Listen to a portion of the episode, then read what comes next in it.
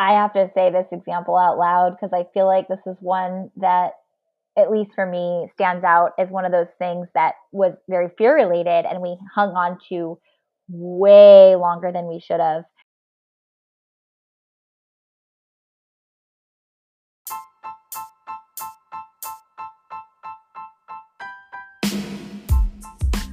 Hi there, Elise and Jamie here for a brand new episode of Shiny Objects. This week, we're talking all about the things we would have done differently if we were starting our business from scratch.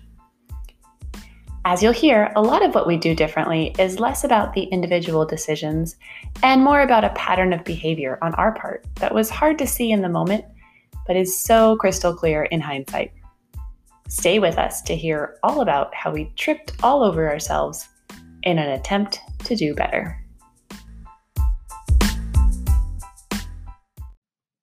Hello. Hi, Jamie. How are you? I'm good. How are you doing, Elise? I am good. I am still sort of cruising along a high from Mother's Day, which was just a couple of days ago as of this recording. Oh, yeah, that's right. What did you guys do for Mother's Day? Well, it was pretty tame, not going to lie. My husband made me my favorite kind of eggs in the morning, and my son ate them. Were they poached eggs? Oh, I guess not actually my actual favorite, but close second, fried over easy. So like a nice runny yolk, super salty and buttery. They were delicious. I got a second batch to eat for myself, but my son ate the entire first batch. Of course. So it felt pretty appropriate for Mother's Day. I was going to say, I kind of thought we were egg twins, that the poached being like the highest level of egg. So I'm glad to know that still prevails. Yeah, don't worry. I haven't ditched you as a poached egg lover. But fried really hit the spot. Those are those feel like my second best also. So I'm with you on that. And having your kid eat them just feels 100% appropriate. It sure does. And really, I was excited that he was getting such a good breakfast in.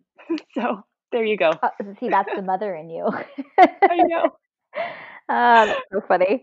I love it. I love when, he has good taste. You can't blame him. I know. He kept saying, more eggs. Yummy. And I was like, yeah, these are good eggs. You're right. You're right, buddy. And they're mine.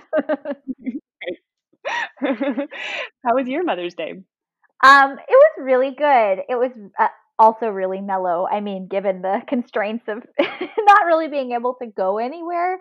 And actually, I have a funny story. It's kind of along the same line, / not that my kid ate it, but I was going to tell you this in my unimportant, important news segment. I had a buckle for the first time ever in my life. Do you have any experience with eating, or do you know what a buckle is? I hope we're not talking about belts right now. We're not.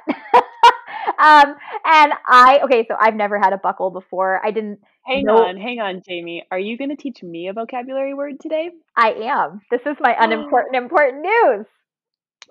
Okay, go. I'm so ready. Yeah. So you know what? This is bad. I should have looked this up so that I had a more accurate description of what a buckle is, but I'm going to give you my description. So we got a new cookbook. I've been really, really into Half Baked Harvest on Instagram. I think her recipes are always turn out really delicious, and they're generally kind of super simple to follow, and they always look complicated and beautiful. So I kind of like that about them, because they're like these complicated, beautiful recipes that actually, as it turns out, are for the most part simple. I got one of her cookbooks. It's the second one. It's the simple recipes. And while I'm vegetarian and they're not all vegetarian, they're really easy to adapt for vegetarians. So since we've been doing a lot of quarantine cooking and baking, we were looking through the dessert section of the cookbook. And I think also the sort of in the very beginning, there was a pastries and sort of bread section maybe. And I feel like we were flipping through pages, and my husband was asking me which ones, and this was a couple weeks before Mother's Day, and we're just doing this casually. And he was like, oh, which ones are calling out at you? We should make some of these desserts. And I was like, yeah. And I pointed at this, It was like a blueberry and lemon pull apart bread. And I was like, I want that. Like, I don't know what that is exactly, but it just, I don't know, the pull apartness of it. I was like, I want it. It looked like warm, like bread. And I was just like, yes, that's what I want. And then at some point I must have also pointed to this blackberry buckle. And I don't remember doing it, but I'm sure I did because it was probably a beautiful photo. And so he saw that and he took a mental photo of it and decided he was going to make that for me for Mother's Day. So fast forward, he gets really excited. He brings home the ingredients. He shows me like the blackberries to not eat in the fridge because he needs those containers for this blackberry buckle. And in my mind, the pull apart bread was maybe blackberry. I just couldn't remember, but I was just all the while thinking he's making me this pull apart bread. And I'm like, so here for it. So then he's like in the process of doing it and he says something about it. And I look at it and I go, oh no, I thought you were making me pull apart bread. And he's like, no, you wanted the buckle. I was like, I don't know what a buckle is, but I'm sure it'll be fine. And then as he's making it, he turns around and looks over at me and he's like, oh my God, I just had this really bad thought that I am making my wife, who does not like pies, a pie. Like this is starting to feel like it might be a pie. And so it was a really funny moment. He was like, I'm making this for Mother's Day and you're like, you don't like pie and it's starting to kind of look like one. However, it does not taste like one. It's a, I would describe it more as like a coffee cake. And it was quite good. Now the other funny part of this is I cut off, it was a lot for just like two of us to be eating. And so I cut off a couple hunks and I did a little delivery for some friends. And one of my friends responded to me and I thought it would be funny just to write, I'm going to bring you a blackberry buckle, because I didn't think they would have any clue what I was talking about. And one of my friends responded with, I love buckles! Exclamation, exclamation, exclamation. And she was like 100% serious. Like she's had experience with buckles before. Yeah, she knew exactly what it was and she was excited to have it with her coffee, which is actually what I think you should, how you should enjoy a buckle, or at least this particular buckle, because to me it tasted a little bit like more like a fruity coffee cake than like maybe like a dessert item. Ooh, that sounds so delicious. I'm so glad you told me what a buckle is. Yeah, and that's my important news. But I also just thought it was funny that like my husband thought he was making his wife, who hates pie, a pie for Mother's Day. That could have turned out very differently for him. Yeah. I know, spending all that time on Mother's Day while I like have Colby and then my son. Just kind of a funny turn of events. But it wasn't a pie and I really liked it. So it's not dry, and I think sometimes like pie crust I just feel like it's just not, it's not for me. So yeah, we mostly just ate food. I mean, really I was in a like serious food coma on Sunday night. And Monday morning I woke up and I was like, oh my gosh, I think I have a Mother's Day food hangover. That's the best way to spend Mother's Day. Yeah. Yeah. One really nice thing I also got to do on Mother's Day, besides eating my eggs, finally, was I think, unlike most people, I am super lucky in that I actually got to see my own mom on Mother's Day. She's part of our social pod because she lives just down the street. And so my mom and I got to spend like a whole hour sitting on the porch, drinking a cocktail and just chatting, which was a really nice little sort of escape from reality. Nice to have that time with my mom. And you're going to laugh at what I gave her for Mother's Day, but she actually really wanted it and loves it. I gave her Great Lakes gelatin collagen, because she uses it every day and she's always asking me if I have more that I can give her. So I gave her a big stash for Mother's Day and she's thrilled. Oh, that's awesome. I mean, it is funny, but it's awesome because I have personally heard your mom rave about her collagen use. And she says that people have literally, without her telling them that she's using it, like complimented her hair, her skin. And I mean, dude, that's all you could ask for. That's mom goals. When I'm a grandma, I hope people are complimenting me on my hair and skin. 100%.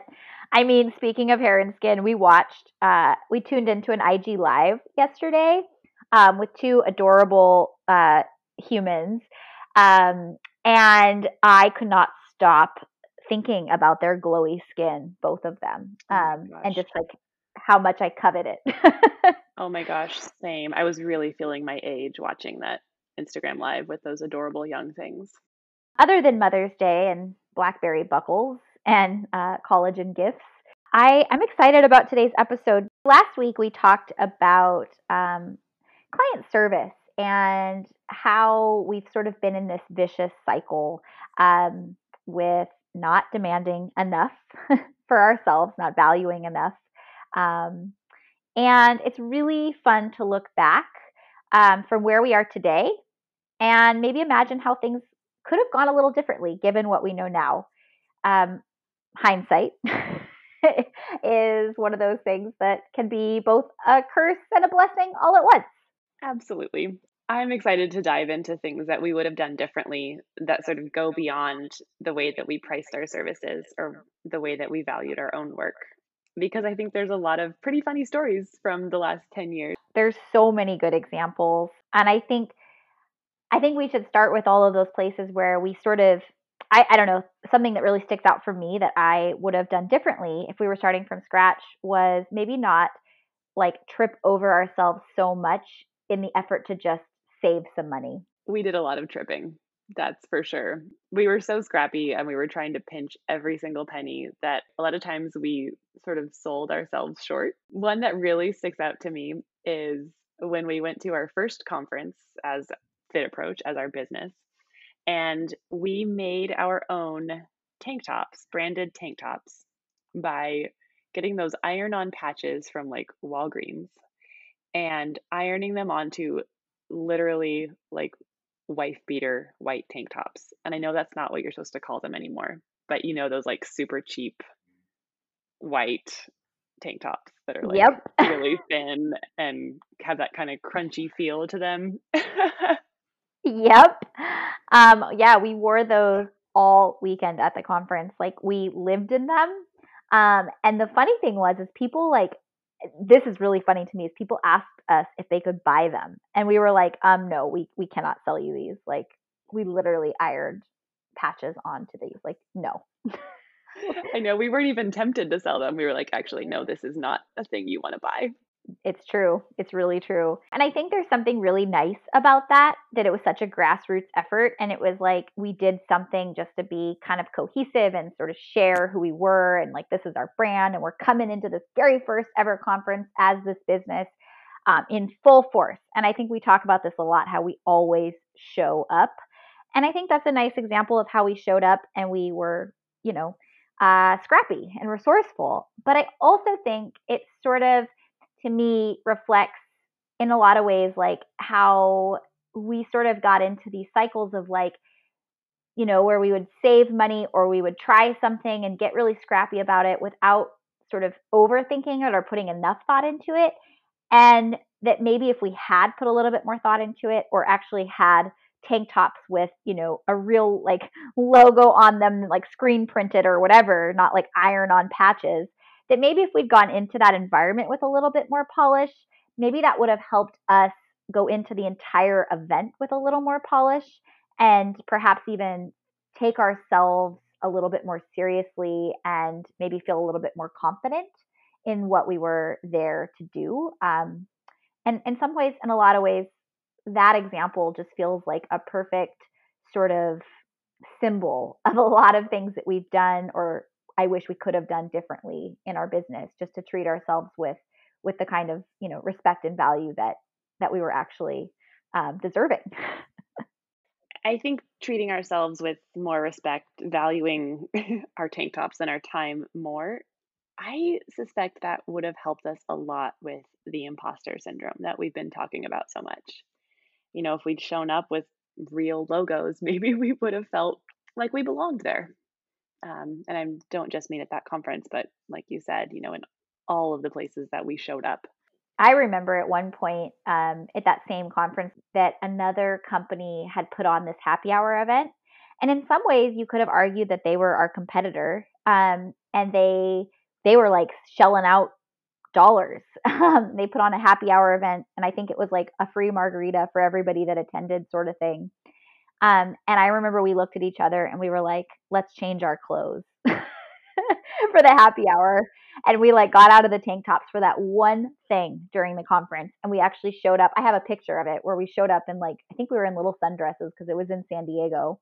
And I think even at just at that event, we were able to sort of up-level ourselves just by feeling a little bit more confident in what we were wearing and what we were putting out there. And it's weird how just a little bit of polish can really help you sort of lessen that imposter syndrome feeling. It's so true. I mean, it's so simple, right? Like it's how everyone tells you when you work from home, you should get dressed. And note to self, I have not gotten dressed in all of quarantine. Yeah, it's hard.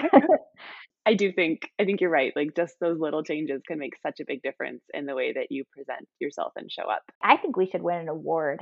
I'm going to go out on a limb here and say that we were the most homemade looking booth at almost every conference that we ever attended and expoed at. And I'm just going to go ahead and put a big stamp on that one and say like, we win. We win in that department. But I mean, it's a fact.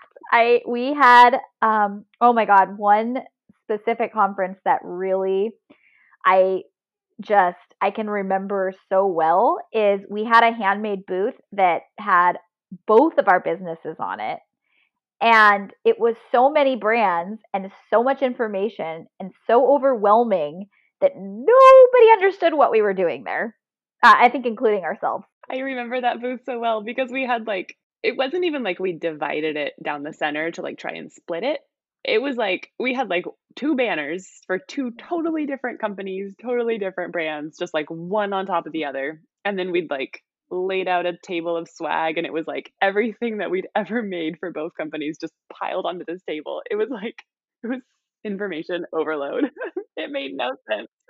It was just like a dump. It was like a dumpster fire of like swag and confusion. Oh God. I grimace thinking about it. Like my whole body just like, oh, I was like, no. Did we really do that? Oh, and that wasn't the only time that we had a booth that was confusing. We also did a lot of things to, again, we thought in the long run, save money or sort of make it so that we could offset some of our costs. At the actual conference or the expo or whatever it was that, you know, was costly. Sometimes it's the actual expo space and sometimes it's just the conference tickets themselves. But we'd often incorporate some of our partners into our booth to offset those costs. And honestly, all it did was derail from who we were and confuse the hell out of everybody, including, again, ourselves, because we just couldn't figure out how to message all of that when you have, you know, people's attention for like a sentence, maybe a couple words as they're passing by. Yeah. In hindsight, I'm going to share a story because about a partner that we had incorporated into our booth to offset costs because it's particularly funny. And I'll just put it this way. We had one of those, like, we were just talking about margaritas. This feels really appropriate. They sent us one of those machines, and you can think of it like a frozen margarita maker, like one of those fancy things you can, you know, you get your frozen margarita or your frosé or whatever out of, and it like spins and it's a really fancy thing. We had one of those for this product, and this product happened to be chocolate, and so it was brown. and our little frosé margarita makery thing, it got stuck. And nothing was coming out anymore. And it was like broken. And we had to somehow get all of the liquidy frozen sort of product out of the machine. And we were in a conference center. And so there were no like sinks or anywhere to dump it. And this is like gallons. This isn't like a small amount of liquid. So we carried this very heavy like piece of this margarita maker machine to the expo bathroom, like the actual bathroom. Like all the way across this enormous expo hall. Like this wasn't like just going around the corner. This was like a schlep. Oh, yeah. It was like a full-on schlep, like across all of these booths. But we had to get rid of it because it was just like building up. And we were like, we don't know what to do. And to get it outdoors would have been a nightmare because that would have been like over a mile of walking with this really heavy container with like gallons of liquid.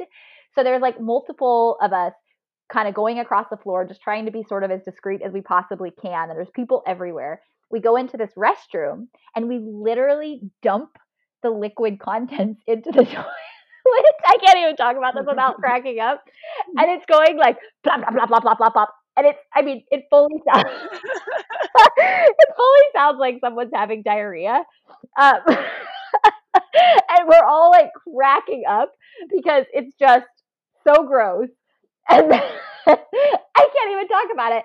And then we have to walk out of there and we don't even think about it. But we had cleaned up, obviously, you know, after we'd done this really gross thing in this restroom. And because like I said, the product was chocolate, it was brown. We had cleaned up and we had all these brown paper towels that we were taking out to the garbage.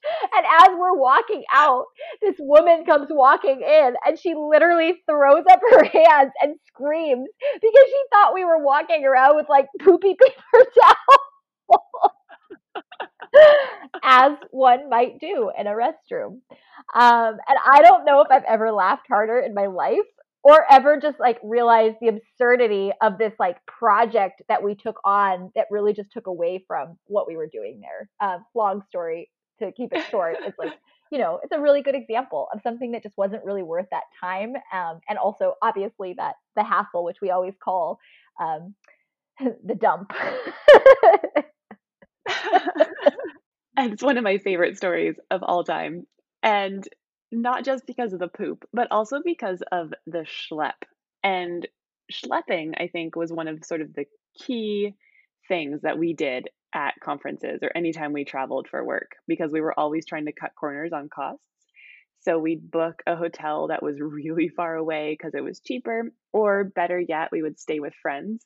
There's one meeting I remember us going to. It was like a big meeting that we had with a potential partner. This was a big deal. And instead of booking a hotel, we stayed on a friend's couch.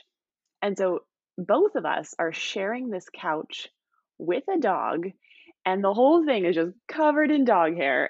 And I remember waking up that morning just being like, feeling really gross and stinky, and showing up to the meeting feeling like I was covered in dog hair and like just being like so embarrassed by how I felt showing up to that meeting. Yeah. I mean, and it wasn't just that the couch was covered in dog hair. It was also that there wasn't like really, I mean, honestly, like neither of us wanted to shower in that shower.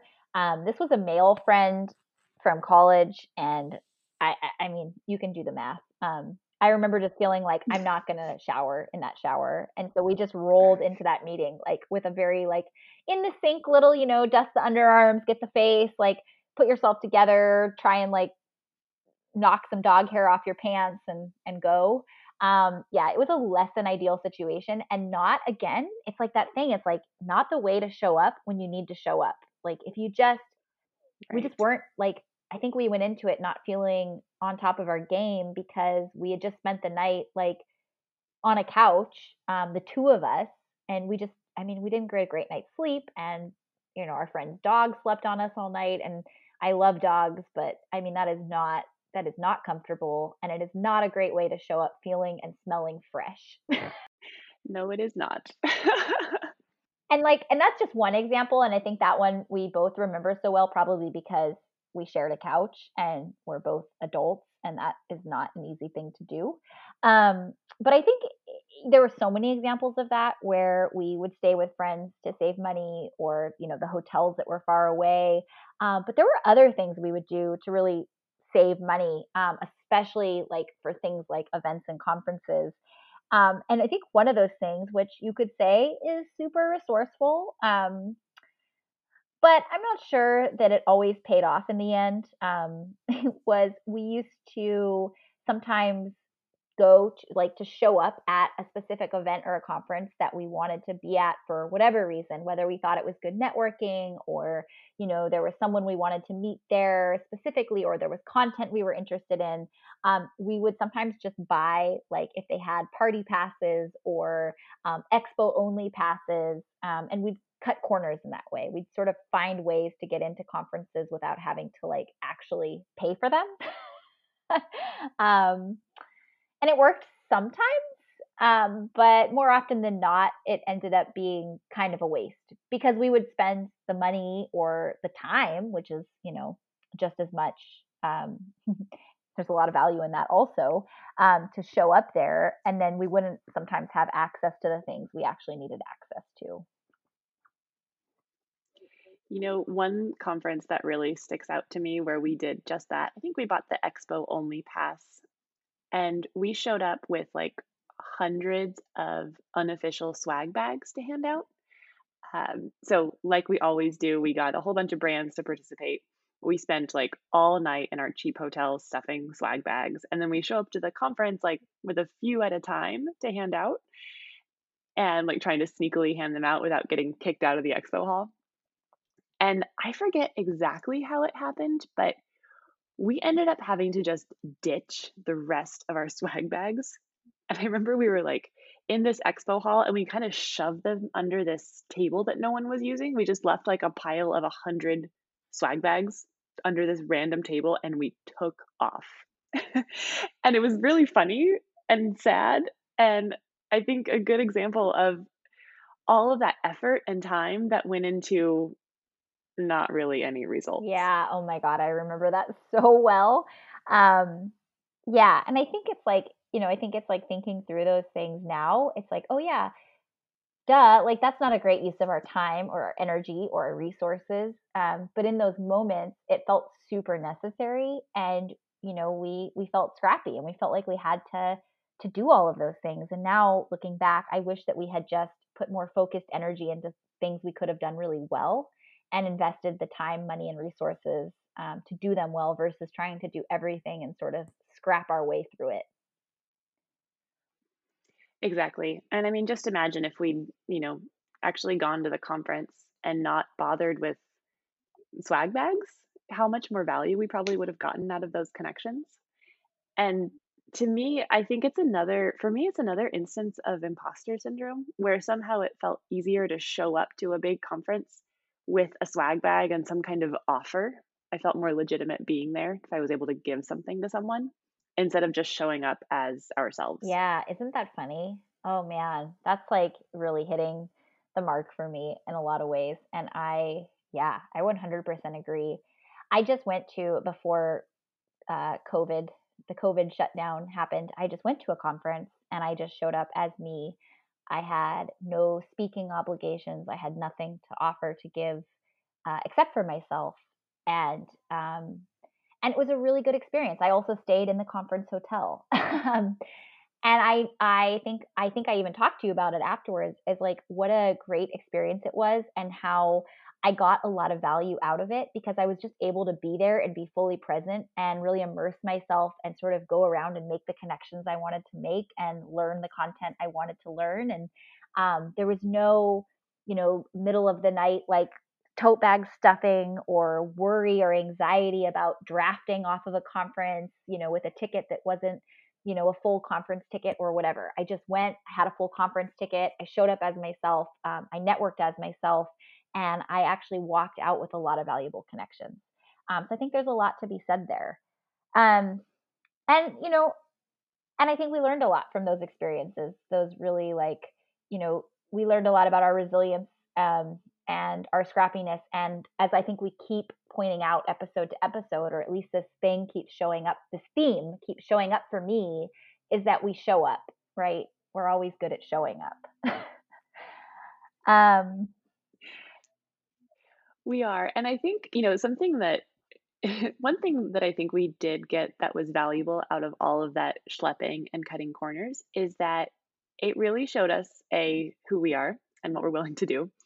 And it also showed us who the people that worked for us were, because when you put someone who works for you in a situation that's not ideal, you know, the hotel's far away, maybe there's a lot of stuff to carry, you get to know what their work ethic and what their cultural fit is a lot faster when you give them those kinds of challenges. Oh my God, so fast. And also just you kind of get to see, like, when you put someone under pressure in some ways, like how they do. And I think that's a great meter when you are, especially when you're a small business or a startup, because you need people that can, like, you know, work under a little bit of pressure and also have a certain degree of resourcefulness and I think flexibility. I think flexibility is really important in this kind of environment. And one of those conferences where we booked a hotel that was super far away from the conference, we went with an intern at the time, and we had to schlep all this stuff from our hotel to the conference. And it was like 90 degrees out. It was like the middle of summer, and it was in Denver area, and it was really hot, and it was about a mile walk. It wasn't the worst thing I've ever done. It wasn't particularly exciting either to be out there roasting and schlepping stuff. And I'll never forget when the intern turned around and looked at me and was like, I'm just going to, like, you know, basically, like, I'm just going to go back to the hotel room. I want to lay down. I'm so hot. Like, I would like to get on the bus, or like, she just, like, kept trying to, like, find ways to, like, not be schlepping or not helping. And then it turns out she decides later to tell me that she's going to head down to the sauna at the hotel. And I was like, yeah, excuse me, what? And I remember being like, you do realize you just told me that, like, you can't handle the literal heat and you're going to go to the sauna? Like, are you kidding me? You're going to go to the spa? Like, no, you're working. You've got stuff to do, my friend. And if you can't, and I let her off the hook for the schlepping. I remember I was like, yeah, just whatever. I got this. And I carried everything myself, and I let her do whatever it was she, like, needed to do back in the room, like, cool off. And then, you know, 2 hours later, she's, like, heading to the sauna, and I could not have felt crazier. It's so infuriating. Yeah. And needless to say, I think we realized very quickly after that she was not a great cultural fit. Yeah, that one wasn't going to work out.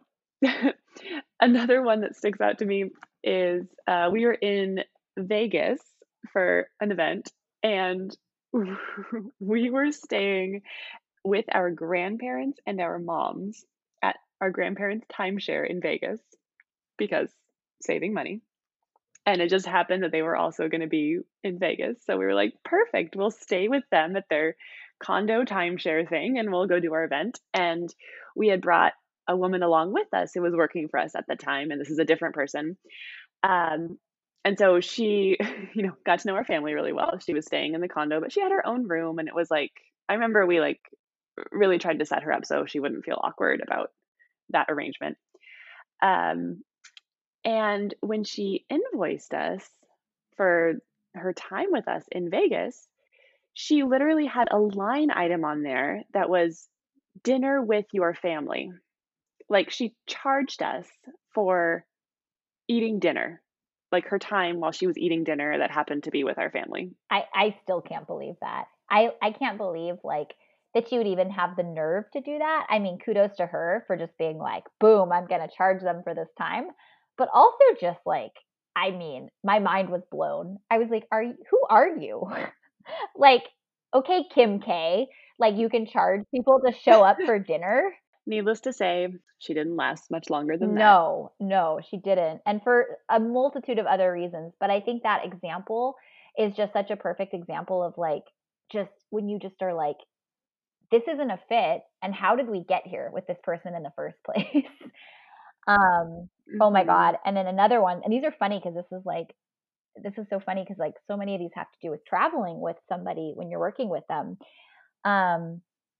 But we had another employee who, gosh, I remember we made this hire and we were like, we had, like, stars in our eyes over it. We thought she was, like, out of our league in some ways.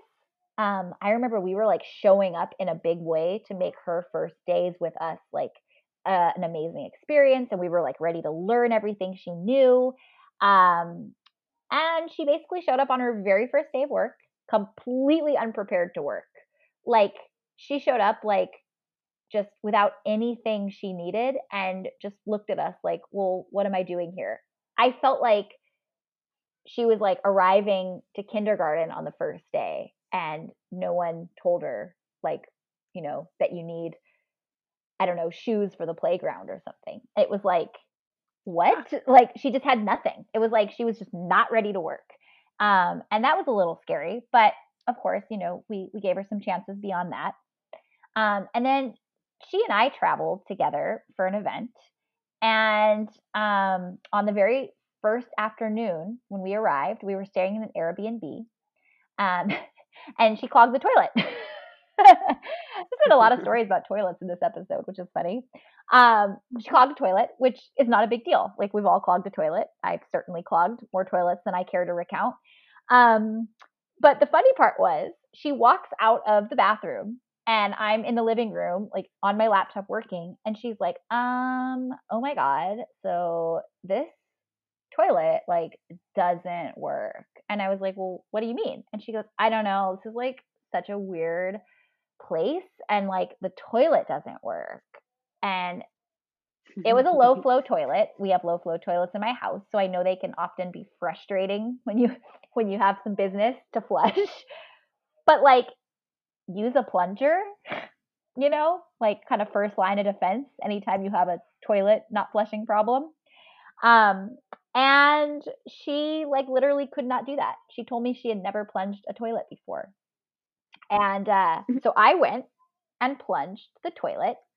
Her boss went and plunged the toilet for her on a work trip. And she didn't even like bat an eye over it. She was totally fine with it. Yeah, I remember I texted you because I was like, oh my God.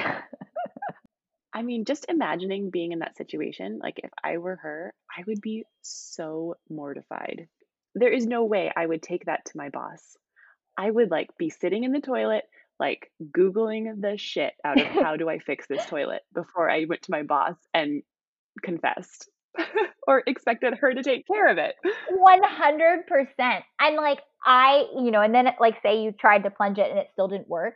Then I would walk out and I would say, I'm so sorry. This is so embarrassing. I'm going to figure out what I need to do. Like maybe I can try and find a Walgreens and, you know, whatever.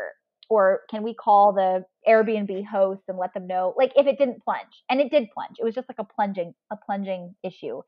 And I'm not like above plunging a toilet. Like, let me just say that, like, and if you, you know, left something and you didn't know it and I had to plunge it, I wouldn't like shame you about it. It was just the fact that she like walked out and she was just like, no, I'm not doing this. And I was like, oh, okay. Like, so you want me to do it? Like what? And then later in that trip, I mean, this wasn't all just about toilet, her toilet inadequacies. This was also like things that she sort of showed. I think this goes back to that first day when she just showed up completely unprepared to work and just like stared at us, like waiting for us to do something. She kind of did that the entire time we were at this event. And she was also just like a complete sad Sally, like for everything. Like she didn't want to do anything. And a big part of this event, we were there to network. And I felt like I was like pulling her out of the Airbnb. And then we got this really fun opportunity. This wasn't even like a work thing. We got free tickets to go see Jimmy Fallon. And she complained because we had to stand in a queue. And everybody else in the queue before we get into our seats is having the best time. They're like making the most out of standing in a line. And you know, people are like walking around, there's like margarita delivery, you can like get food. It was fun. And she just couldn't like give in to the fun of it. And she literally pouted the entire time we were in that line. And I remember texting you, Elise, and being like, please help me. What do I do with this? Like, I don't know how to deal with this bad attitude. And I feel like I'm going to lose my mind. Because, like, this should be fun. And we had great seats.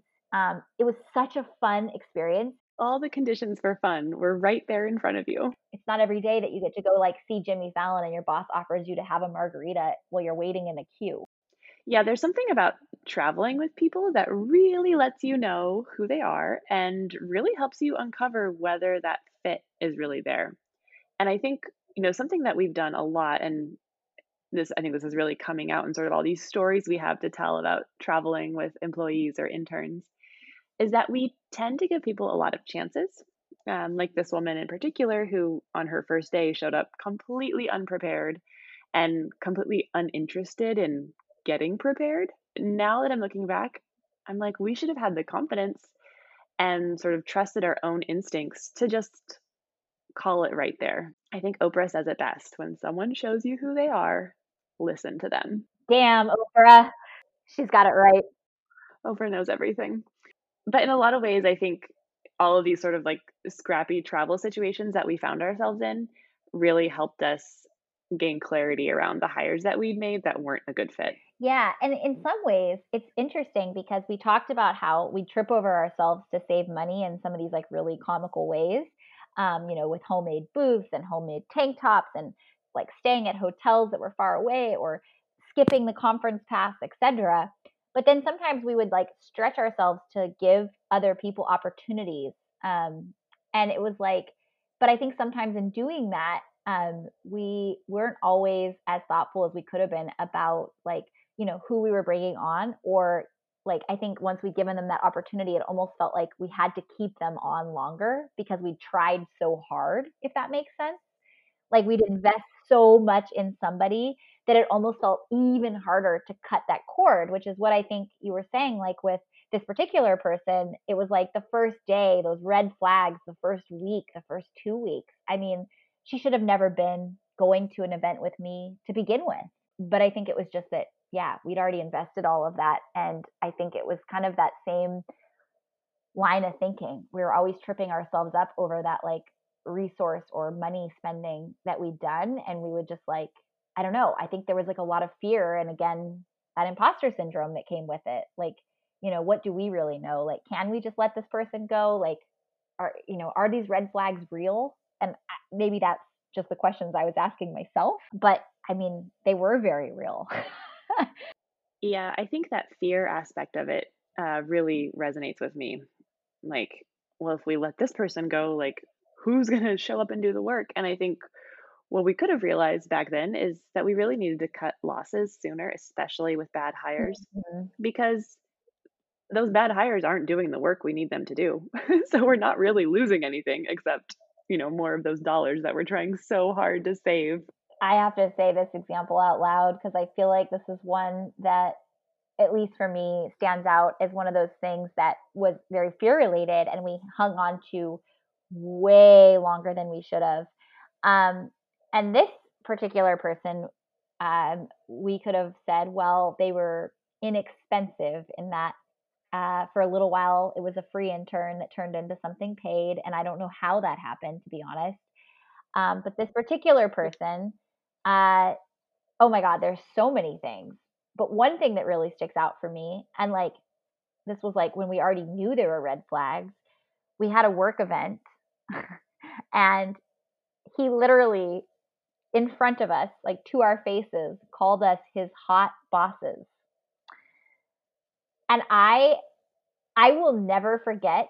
I just will never forget you scolding him in that moment. It was like amazing / also like, I still can't believe that happened. I remember you like leading me away from the scene. And be like, Elise, he could have called us something much worse. Yeah.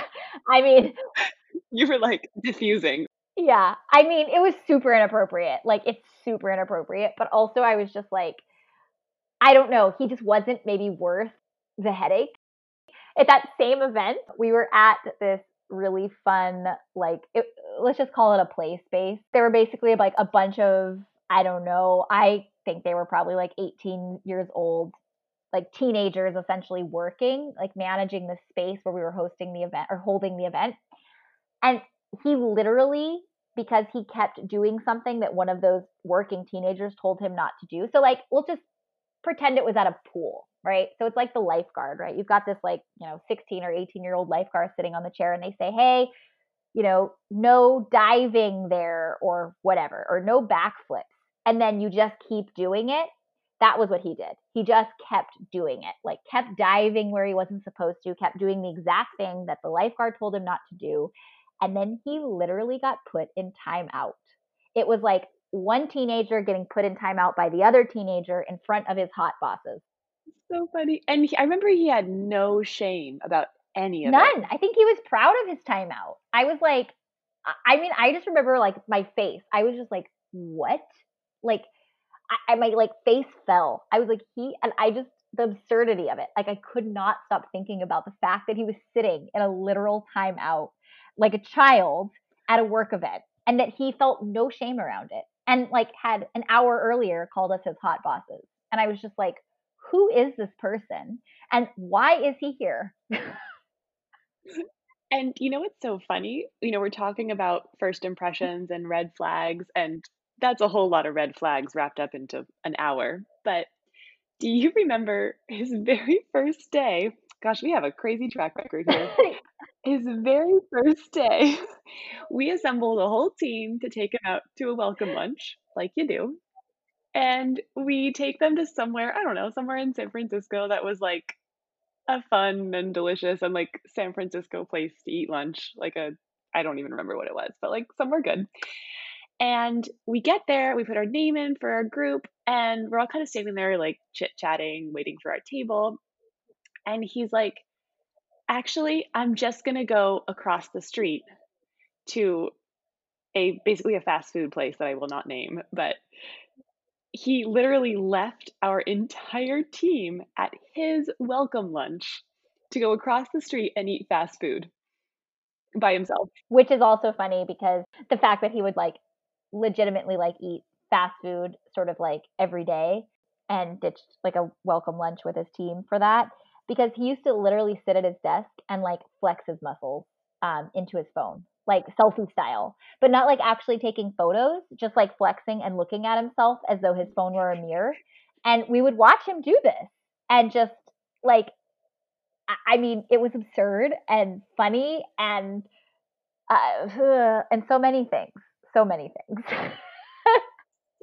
things. And again, like no shame, because we worked in an open office. We were all pretty close together, and it was in like full view of like, not only am I not doing work right now, hot bosses, but I am showing you how I'm the hot intern by admiring my own muscles in my phone. Oh, so bad. And I remember him like lifting up his tank top. I would like watch him do this at his desk so that he could see his own abs in his phone. There should have been more timeouts. I think again, like there was a lot of fear around like, I don't know, making the right decision. And we had so many more. I mean, there's so many people that I think now I look back and I realize that stayed a lot longer than they should have and got way too many chances. And I think it was always like what you said before, where we were like, well, they're either, you know, not that expensive, or they get this one thing done that we felt like we needed, or like somehow we felt like we needed. And it wasn't until we would actually go through with like getting rid of that person that we'd go, oh my God, why didn't we do this sooner? Like this bad energy is lifted.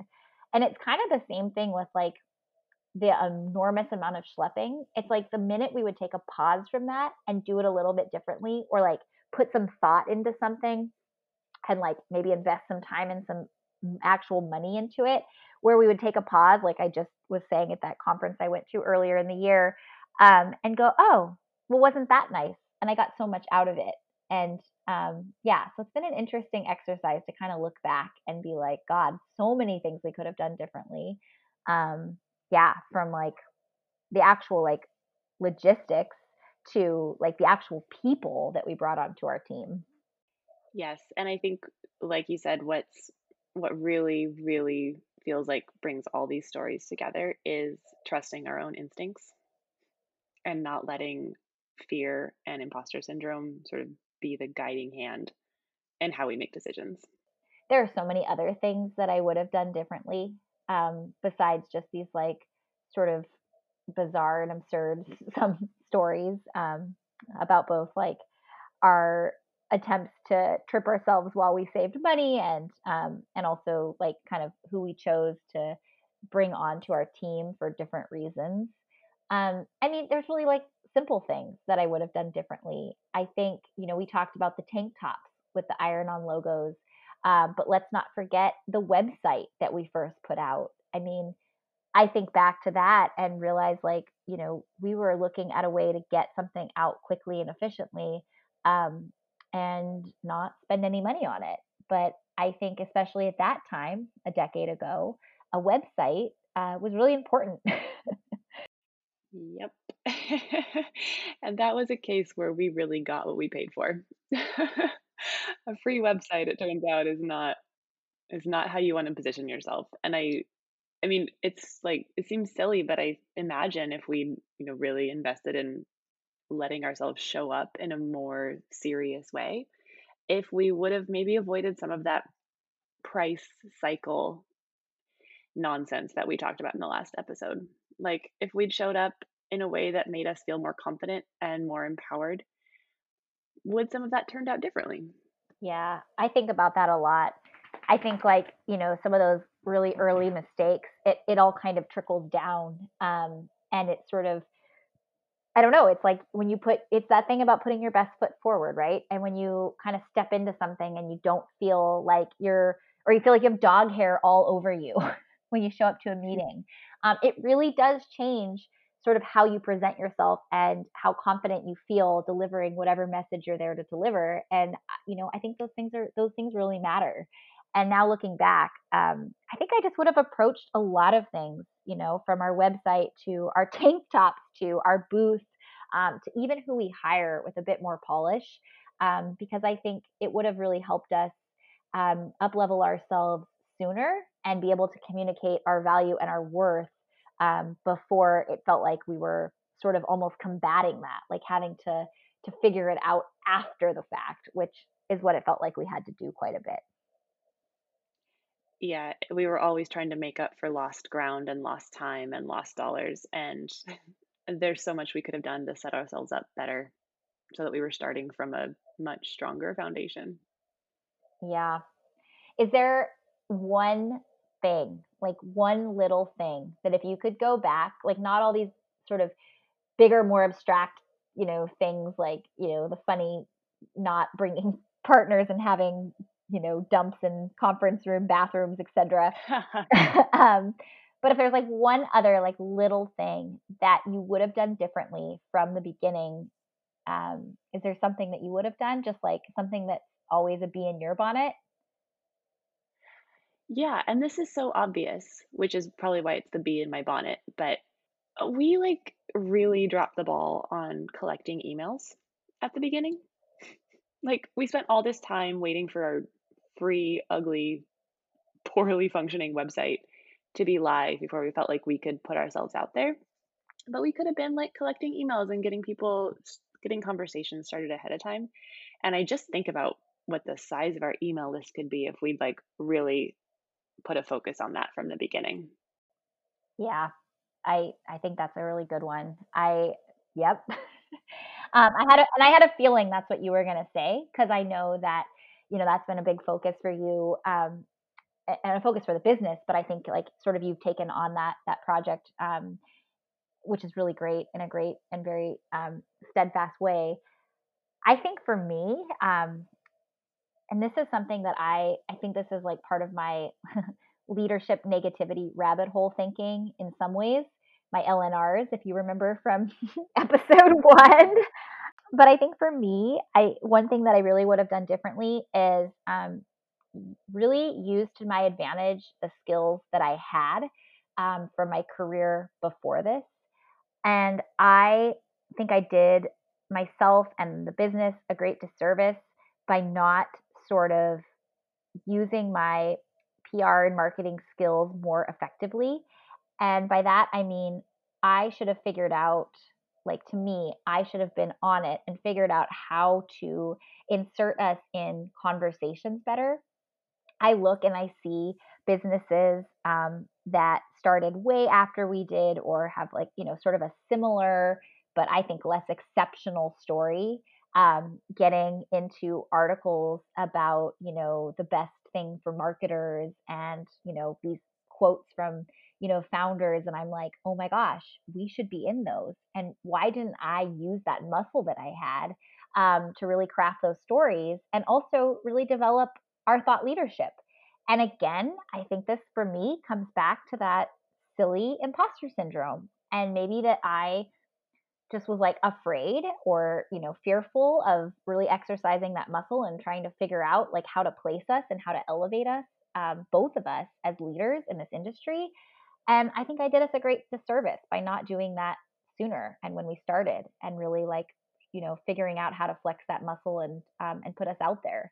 And I think that's why that's been a big, and I'm sure, you know, just from the things that have been on my mind in the last couple of years of business, is just really elevating ourselves as leaders and trying to figure out, you know, how we really paint that picture for people and get more confident about letting people know what we know, which is a lot.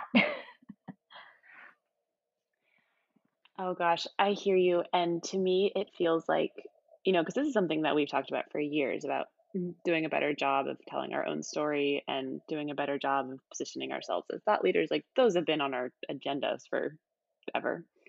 And to me, it's so indicative of the shiny objects that we've chased, whether that's, and, you know, there's been so many examples in this one episode about all the ways that we tried to like bring more of our partners into our booths at expo halls, or we tried to like give these people chances, and we were always kind of just distributing our energies in ways that were really sort of counterproductive. Whereas if we've been able to sort of, you know, filter ourselves and focus ourselves better, just imagine what we could have done if we'd spent a little less time getting distracted by shiny objects, but we'd really sort of owned our story and had the confidence to show up in the way that we wanted to. Oh my God. Yeah. Is there an app for that? For those filters?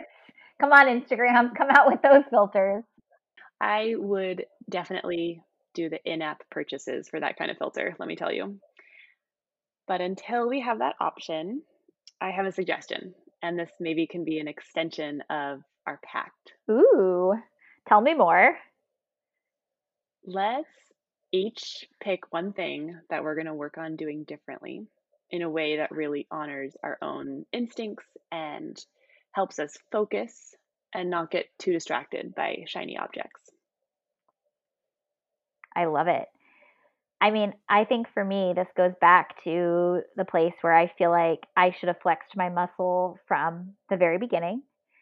And I am very focused right now on sort of elevating us as leaders and thought leaders and across platforms. And so when the world opens back up, my sort of thinking is that we need to, you know, go and show up in places where it makes sense with not botched conference passes. But yeah, I want to see us speaking more, contributing articles more places, and showing up where we need to show up in a really boss lady way. That isn't sort of distracting or oversaturated with other messages, just one firm message that's coming from the two of us and really helping us grow into the kind of leaders that I know we are.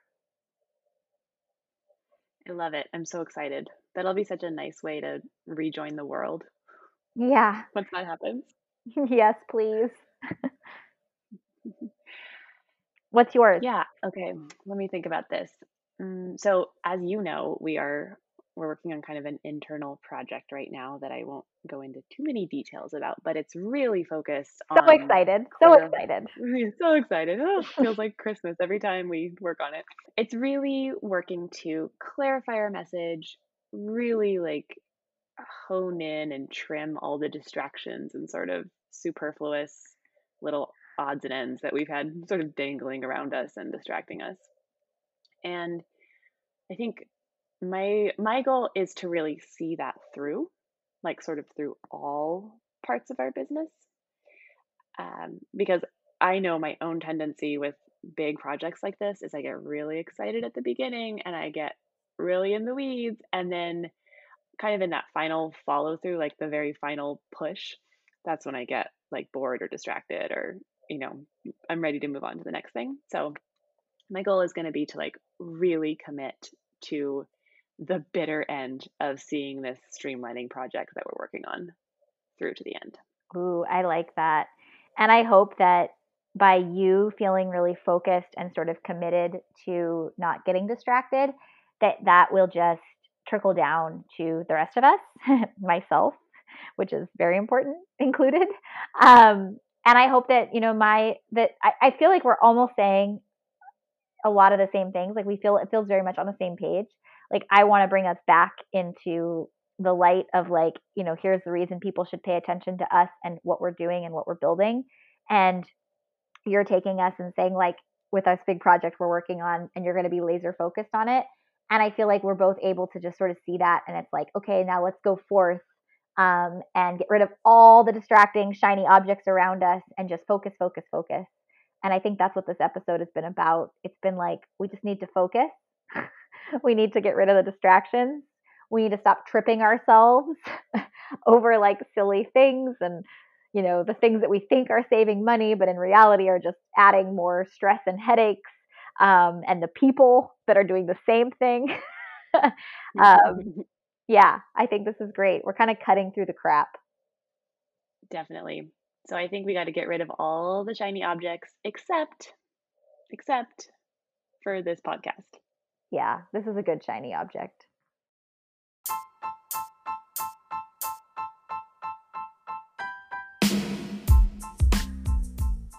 Well, there you have it. A rundown of just a few of the ways we've tripped over ourselves over the years. If there's anything we've learned, it's that we should stop letting fear and imposter syndrome run the show. We'd love to hear how you do things differently if you were given a chance to start from scratch. Send us a 30-second audio clip to hi@shinyobjects.live, and we may feature you in a future episode. Thanks for listening, and see you next time.